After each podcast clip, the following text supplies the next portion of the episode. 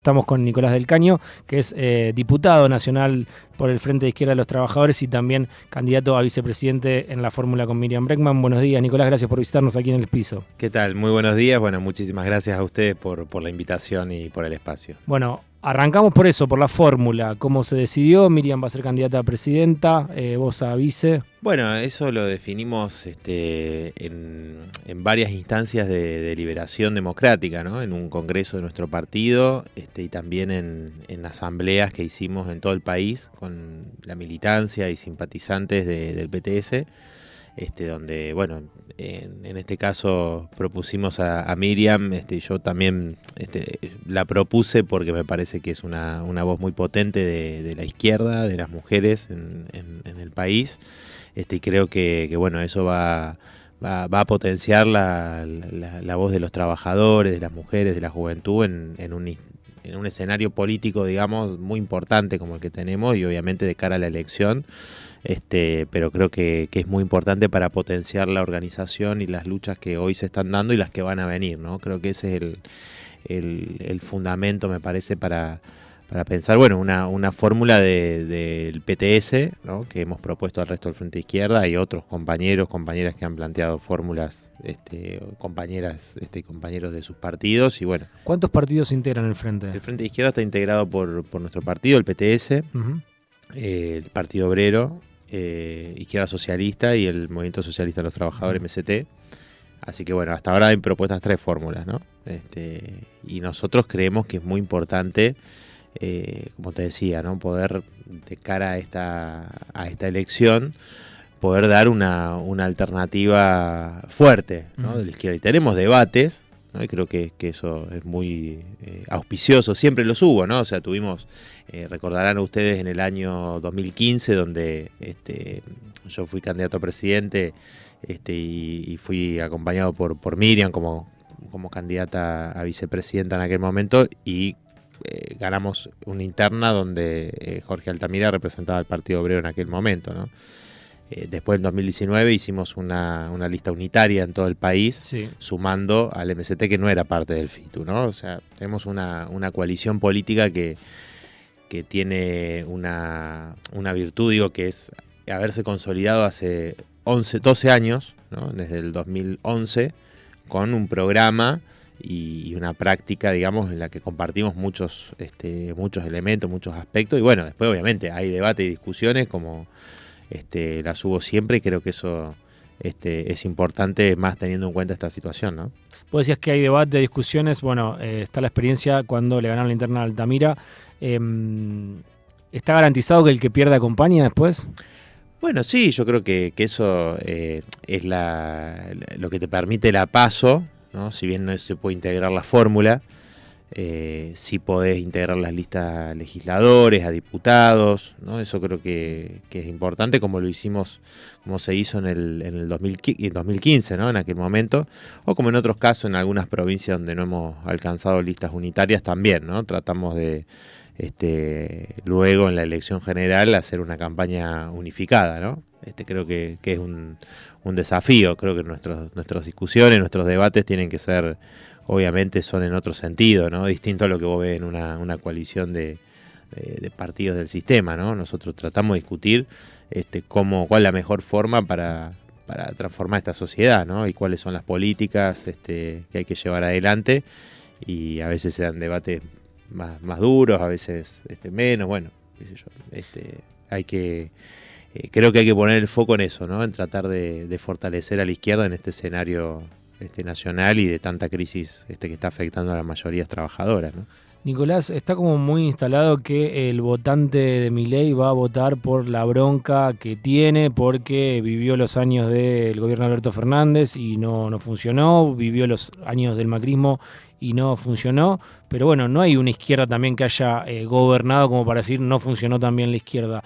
Eh, ¿Qué crees? ¿Cómo estás analizando el fenómeno de que está creciendo mucho y que algunos ya hablan de una fragmentación en tres que a mí ya me parece como mucho y me da un poco de temor, pero bueno, es lo que está instalado actualmente.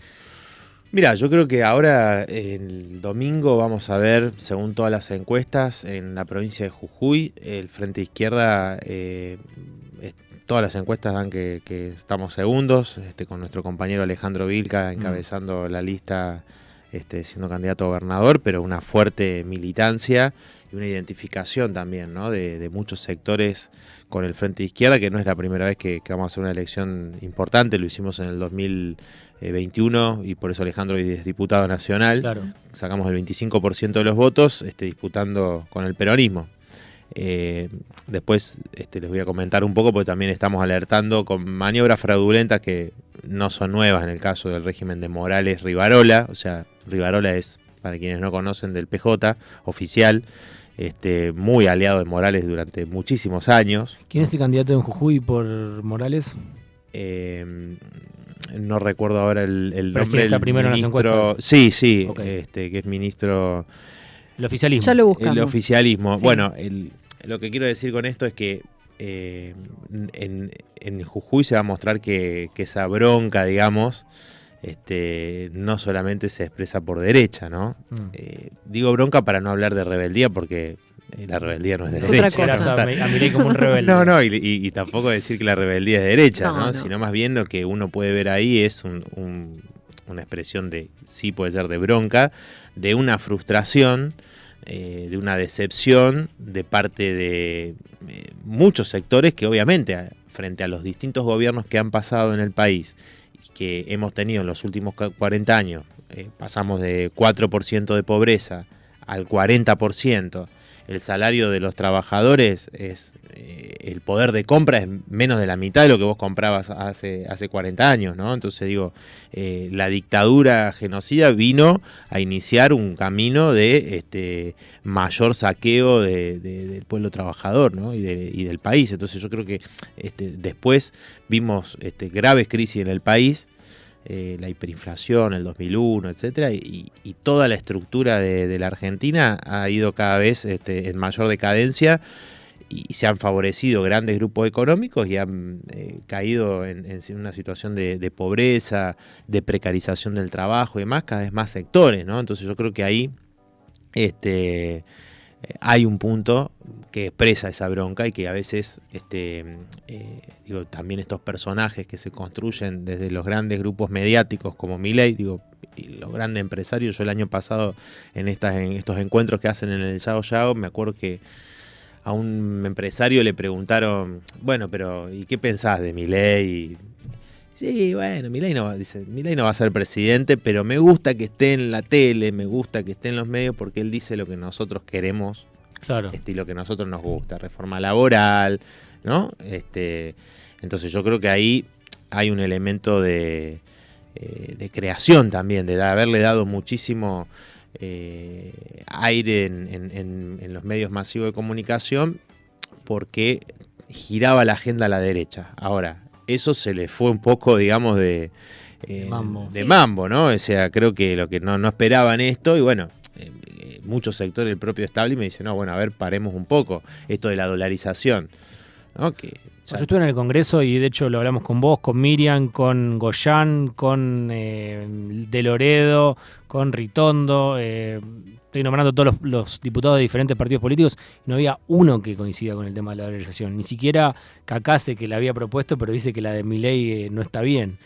Bueno, es que justamente la, dolarización, a ver, no solamente por la experiencia de lo que significó Ecuador, sino que nosotros vivimos la convertibilidad nada, uno tiene, tiene recuerdos y vivencias concretas, ¿no? De haber vivido que lo que significó la desocupación, eh, fue la, de la de la hiperinflación pasamos a la hiperdesocupación, ¿no? En los 90, que eh, era impresionante, este, no se conseguía trabajo, eh, y, eso fue dando fuertes resistencias de los trabajadores de distintos sectores y bueno, yo creo que este, ni hablar las privatizaciones, todo lo que significó la, convertibilidad, el menemismo, pero bueno, esto sería en un punto inaplicable, o sea, ¿cuánto puede durar un gobierno este, si aplica una dolarización que implicaría una mega devaluación? O sea, vos pasarías a, cobrar mm, una quinta parte, tu, salario valdría una quinta parte, su poder de compra real de lo que tiene hoy, que ya es bajo, digamos, ¿no? Muy bajo. Sería inviable. Nosotros lo veníamos, eh, lo venía explicando Anita eso en, como en detalle, porque por ahí está la fantasía de que lo que cobras hoy lo vas a cobrar en dólares, lo mismo. No, no, no es así de ninguna manera. Yo te quiero preguntar a vos qué te parece o qué visión tienen desde el espacio, qué pasa como que se pueden instalar fácilmente estas ideas, más allá del bombardeo mediático, digo como sociedad. Esto que, estamos conversando, decís, a veces parece como que todos de golpe pierden la memoria, ¿no? Decís, no, no, se acuerdan de la convertibilidad, no dónde vivían en los 90. Digo, cuando la gente le prende ese discurso, ¿qué, es lo que te parece que sucede? No, yo creo que hay, primero que es un fenómeno internacional, ¿no? Eh, de, de, crisis de los, eh, de los sistemas políticos, ¿no? Hay una impugnación a los sistemas políticos tradicionales este, y los sectores de ultraderecha, eh, sobre la base de esa frustración de enormes sectores, han eh, construido su, influencia, ¿no? El caso de Trump, de Bolsonaro, ¿no? Con muchos poderes detrás, este, que mi ley tiene, pero bueno, hay que ver esto que decíamos recién, cuánto eh, quieren limitarla. Sería como Milei el Frankenstein de todo esto, ¿no? Un muñeco armado de todo este sistema. Claro, de porque en última instancia es un títere del poder económico, digamos, ¿no? Pero se presenta como el anticasta, pero vos ves y en Salta está con Olmedo, que está... Eh, sí, Bussi. Casta, eh, Bussi, que reivindica el genocidio de su padre. tenés a Menem en La Rioja, o sea, si vamos al caso... Villarroel, que es negacionista. Villarroel, digo, pero Casta recontra casta son los aliados de ley en todo el país, ¿no? Entonces, ahora, eh, yo creo que eso, eso es un aspecto eh, que vos me, decías, bueno, ¿por qué estos sectores de ultraderecha este, pueden surgir o, el, caso de ley en Argentina? Yo creo que hay un punto importante en que particularmente en, nuestro país tenemos hace años una parálisis de las organizaciones sindicales, las conducciones sindicales, la CGT. Yo recuerdo el 2017, eh, ¿qué fue lo que le dio un fuerte eh, golpe a Macri para frenar su avance de reformismo permanente. Recuerden ustedes que habían ganado la elección de medio término, Macri dijo, mm. bueno, ahora vamos con la reforma previsional, reforma laboral, este, tributaria, le, pasamos este, eh, un, la topadora era, ¿no? Está todos los derechos de los trabajadores en cinco minutos. Bueno, se topó con una movilización que en aquel momento surgió de abajo, surgió de las propias bases que empezaron a ver, bueno, eh, hay que poner un freno a esta situación, ¿no? Y, eh, la, movilización contra la reforma previsional que se terminó aprobando gracias a votos del sector del PJ, que, porque el macrismo no tenía mayoría, de, hecho todas las leyes que aprobó el macrismo en aquel momento, sin este, los votos del sector del peronismo, este, eh, como le decía, mm, así se perdona, perdonable, digamos, este, que era, o como dijo Monzó, que estaban vestidos amarillo los muchos gobernadores este, del PJ. Bueno, en el caso de la reforma previsional, creo que esa movilización fue muy importante. Pero recuerden ustedes que ni siquiera tuvo este, eh, Moyano en esa movilización. Y la CGT convocó un paro que no se sabía si era a partir de las 12 de la noche, a partir de las 12 del mediodía. O sea, hubo venía de los incidentes de poner la fecha. Poner la fecha, bueno, pero ¿qué pasó después de eso? Digo, hubo toda una operación política en el sentido de, bueno, hay 2019, hay que votar un mal menor a Macri, que era el frente de todos, mm. y que nosotros en aquel momento alertamos. Ojo, ojo que pagar la deuda es a costa del, hambre del pueblo, es con el hambre del pueblo, no es que vos pagás la deuda y, no pasa nada, digamos, ¿no? Tenés los condicionamientos y tenés eh, montones de recursos que se van ahí. Entonces me parece que ahí vos tenés un, elemento importante, ¿no? Este, es decir, la lucha colectiva, que es la que te permite conquistar derechos, que es la que te permite enfrentar a los sectores del poder. Es más, no hace falta eso. Hay que, es más, Alberto Fernández dijo, eh, hay que salir de la calle en aquel momento. Y bueno, eso este, me parece que es una, de las formas porque vos tenés no solo el gobierno de Macri, donde la CGT fue cómplice, sino este gobierno donde tampoco hizo nada frente a una caída salarial eh, que continuó.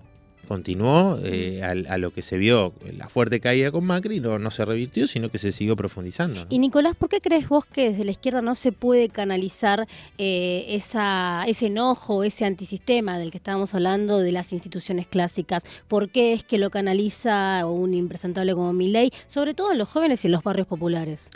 Mira, yo creo que en, en el 2021 se intentó también, digo, se, intentó instalar esta idea y nosotros mostramos en la elección, como les comentaba lo de Jujuy, pero también, por ejemplo, en el conurbano bonaerense, eh, en los sectores más pobres, eh, la izquierda obtuvo el 10% de los votos en La Matanza, en José Cepaz, en Moreno, en Merlo. Eh, en la capital federal tuvimos una muy buena elección que nos permitió que eh, Miriam ingresara, o sea, una diputada del Frente Izquierda, un diputado de la izquierda después de 20 años al Congreso Nacional, porque al apoyo tradicional en, sectores de, izquierda y demás, tuvimos el apoyo de sectores populares descontentos con el gobierno del Frente de Todos. Porque habían prometido, eh, hicieron muchas promesas, que llenar la heladera y demás, que eso no se cumplió y hay, hay decepción, hay bronca, ¿no? Ahora, obviamente, como te digo, el hecho de que eh, se haya en una responsabilidad para mí eh, claramente las conducciones sindicales, eh, de sacado, digamos, no, no, no presentado una resistencia, es decir, no puede ser que tengas que vivir para trabajar, cada vez hay que tener, trabajar más horas o, o, tener más de un trabajo porque no te alcanza para llegar a fin de mes. Entonces, te las pasás trabajando y ni siquiera te alcanza, tenés este, una vida Perdón, ¿en qué quedó la presentación de ese proyecto? El año pasado se, metió el proyecto de Hugo Jazz, que no sé si era distinto al proyecto que ustedes tenían. Es diferente porque nosotros planteamos, además de reducir la jornada laboral, planteamos el reparto de las horas de trabajo. O sea, hay un estudio que hicieron nuestros compañeros este, y compañeras economistas que demuestra que si vos aplicás en las principales empresas de la Argentina esta medida, es decir, reducís a seis horas, cinco días a la semana, sin afectar el salario, obviamente vos podés generar un millón de puestos de trabajo en las grandes empresas de la Argentina. ¿no? Para empezar por ahí, empezar por ahí. Eh, pero para eso tenés que repartir las horas de trabajo, no solo reducir la jornada, que eso obviamente es una necesidad imperiosa en muchos lugares donde tenés eh, compañeras, el otro día nos contaban, compañeras trabajadoras de Mondelez, este, la ex Craft, que nos decían eh, la situación realmente es tremenda porque toman compañeros jóvenes contratados por seis meses, los despiden. Es, la sexta tanda, estuvimos en la Panamericana este, en, una movilización que ellos hicieron el otro día. Después eh, de esos seis meses los echan, toman otra tanda. Así es la sexta tanda que ya toman. decir, es fraudulento totalmente. De precarización absoluto. La empresa demuestra que necesita a esos trabajadores. ¿no? Y a la vez, cuando esos trabajadores no están, sobrecargan a, compañeras que están hace años trabajando con enorme secuela en su cuerpo. O sea, eh, gente que no puede sostener a sus hijos en brazos porque tiene eh, secuela, tendinitis, porque tiene eh, enormes problemas en, su salud.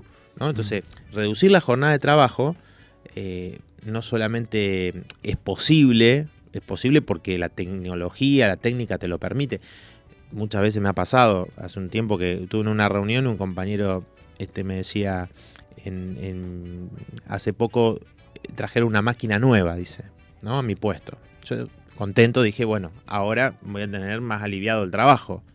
No, Nico, me dice, eh, fue peor, porque en, una cantidad de tiempo, un ritmo de trabajo totalmente esclavizado a la máquina, ¿no? Y producís mucho más en el, mismo tiempo producís mucho más, pero a un ritmo que te destroza. Claro. Te destroza, ¿no? Y al mismo tiempo suprimen puestos de trabajo en vez de hacer esto que nosotros planteamos, reducir la jornada, repartir las horas de trabajo.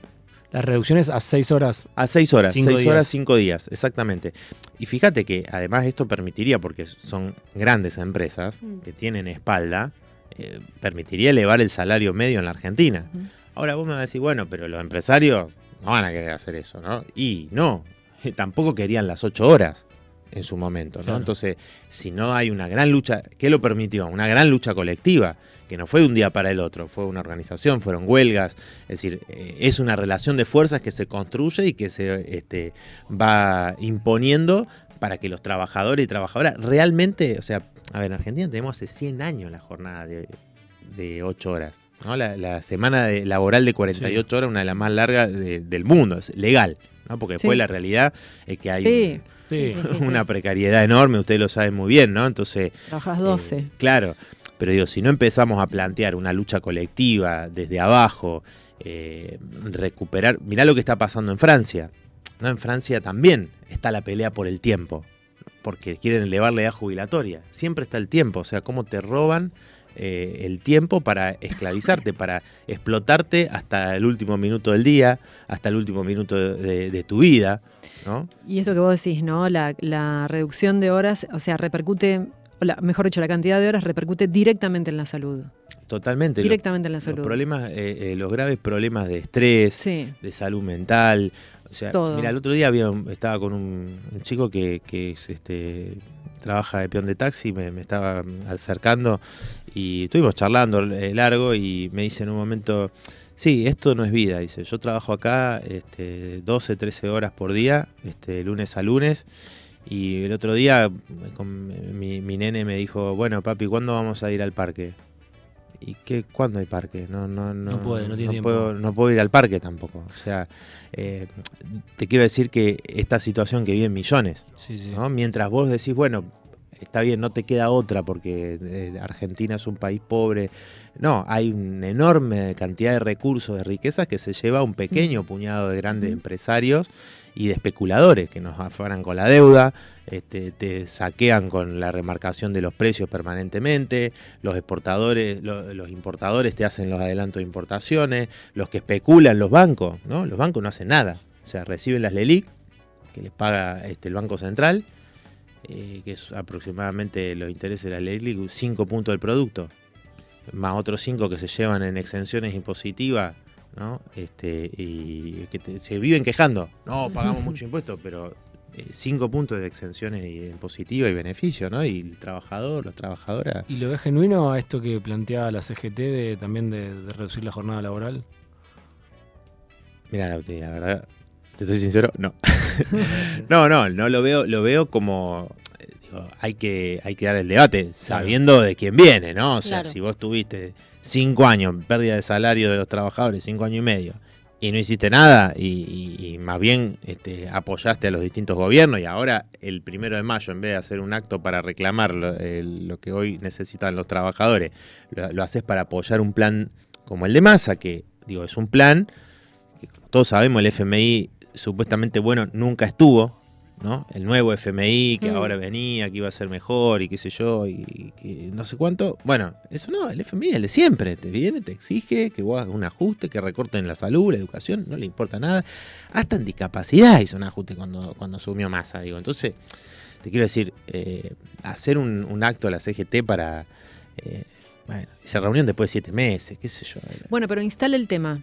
Instala el tema, es importante porque... Instala la discusión porque como te digo, o sea, también quieren eh, eh, bajar totalmente las aspiraciones de la clase trabajadora, ¿no? Es como, ah, no, es un, es un lujo, de, sería un lujo trabajar seis horas.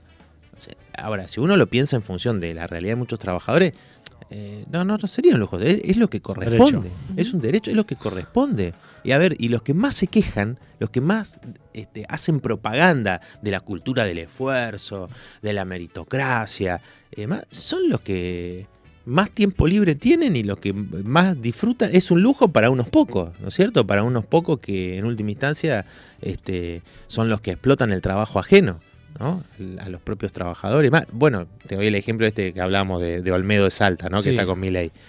Te habla de agarrar la pala y, esto que el otro. Bueno, es un terrateniente que explota a los trabajadores. no solo explota a los trabajadores, sino que ha tenido denuncias eh, por trabajo esclavo en sus campos, ¿no? Entonces, veamos quiénes son los que, los que dicen esto, ¿no? Eh, escuchamos un audio de, Javier Milei, quizás ya lo escuchaste hablando sobre el mercado regulando eh, la venta de órganos. ¿Cuántas personas mueren en Argentina por año? Más de 350 mil, ¿sí? Por la ley Faustina son todos potenciales donantes.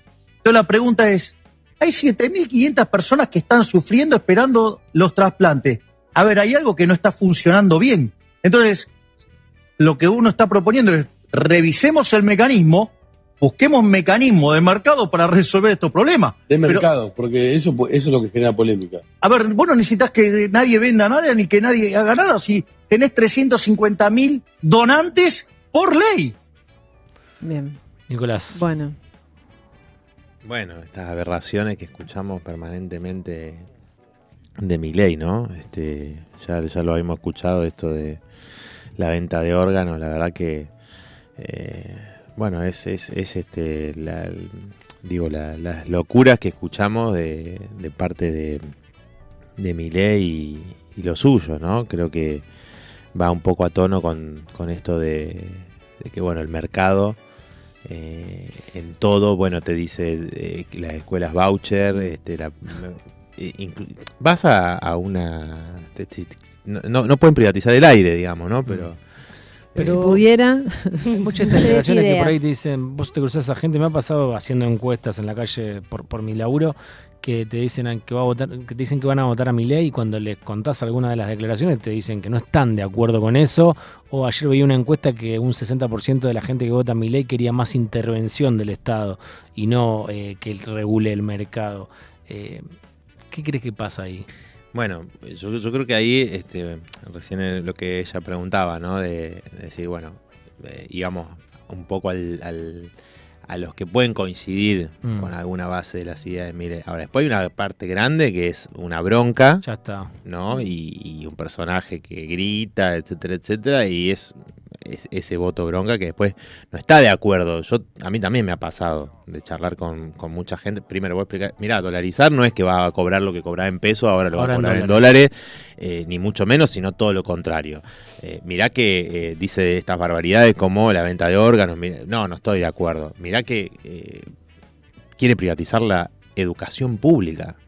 ¿No? O sea, hoy la educación pública obviamente está deteriorada porque ha habido ajuste presupuestario, porque los docentes ganan poco eh, y demás. Ahora no se trata, digamos, de privatizar, sino que se trata de que esa educación pública, que para nosotros debería ser única, no debería existir la, educación de gestión privada, digamos, porque este, debería ser, eh, tanto te pone en Finlandia, bueno, el 100% de, de la educación en Finlandia es estatal, ¿no? Que la derecha te lo pone como un ejemplo, es 100% estatal. Eh, a lo que voy es que eh, es verdad lo que vos decís. Eh, la gente no, no, está pensando en este, el sistema chileno de, educación, por ejemplo, ¿no? Como es lo que quieren ellos, que es lo que impuso la dictadura de Pinochet. Tampoco hay una reflexión en torno de que, en última instancia, ideas como estas se imponen con un régimen totalmente autoritario. ¿no? Porque ¿cómo vas a hacer para ¿no? aplicar una reforma laboral que flexibilice más a los trabajadores y trabajadoras que aún hay sectores que mantienen conquistas históricas. ¿Cómo ser para privatizar la educación? La salud, ya la salud también. Digo, o sea, las médicas, los médicos, los enfermeros, bueno, todo el personal de salud le ponen el cuerpo día a día con un pluriempleo enorme, con bajos salarios, todo, y sostienen la salud pública. O volver a, cosas que, no funcionaron, como por ejemplo los AFJP, ¿no? Porque todos los, planes que quieren impulsar son cosas que, que, realmente llevaron a la Argentina a una situación catastrófica. Totalmente. ¿Cómo es que, se instala que eso puede funcionar 20 años después? Bueno, mucha gente hoy eh, tuvimos la discusión de la moratoria que nosotros eh, apoyamos con muchas críticas, porque la verdad que es muy, tiene muchos problemas, pero tiene mucho problema el sistema previsional. Mm. Sobre esos problemas que tiene el sistema previsional, eh, la derecha eh, aprovecha para plantear o la vuelta al sistema de capitalización como las AFJP,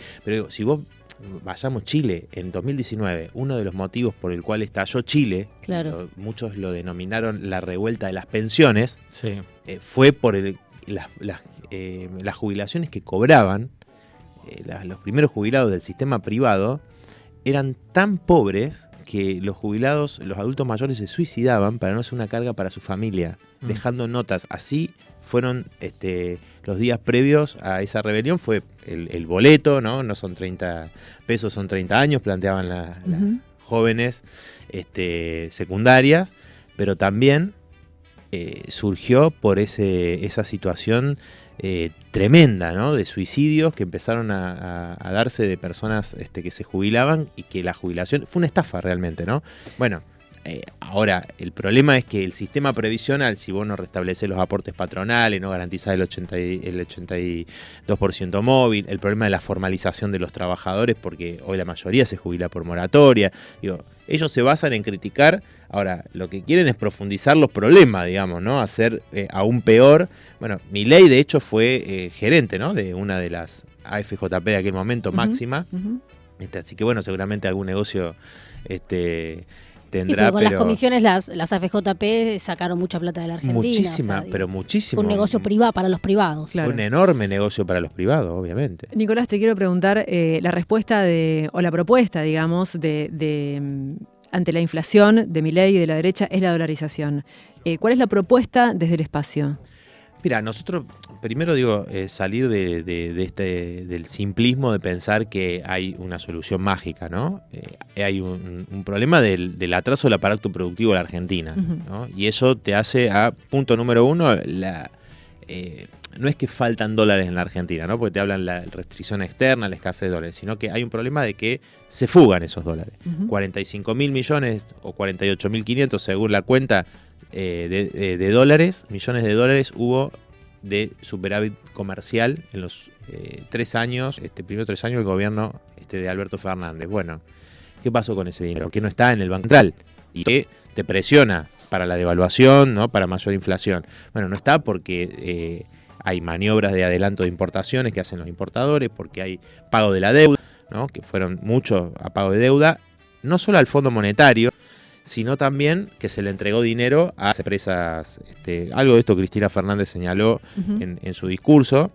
Eh, digo, más allá de que eh, lo, diga como si ella no fuera parte del gobierno, digo, ¿no? Porque es una descripción en la que uno comparte, digamos, decir, no están los dólares. No, sí, los dólares no están. Ahora, ¿qué medidas se toman frente a eso?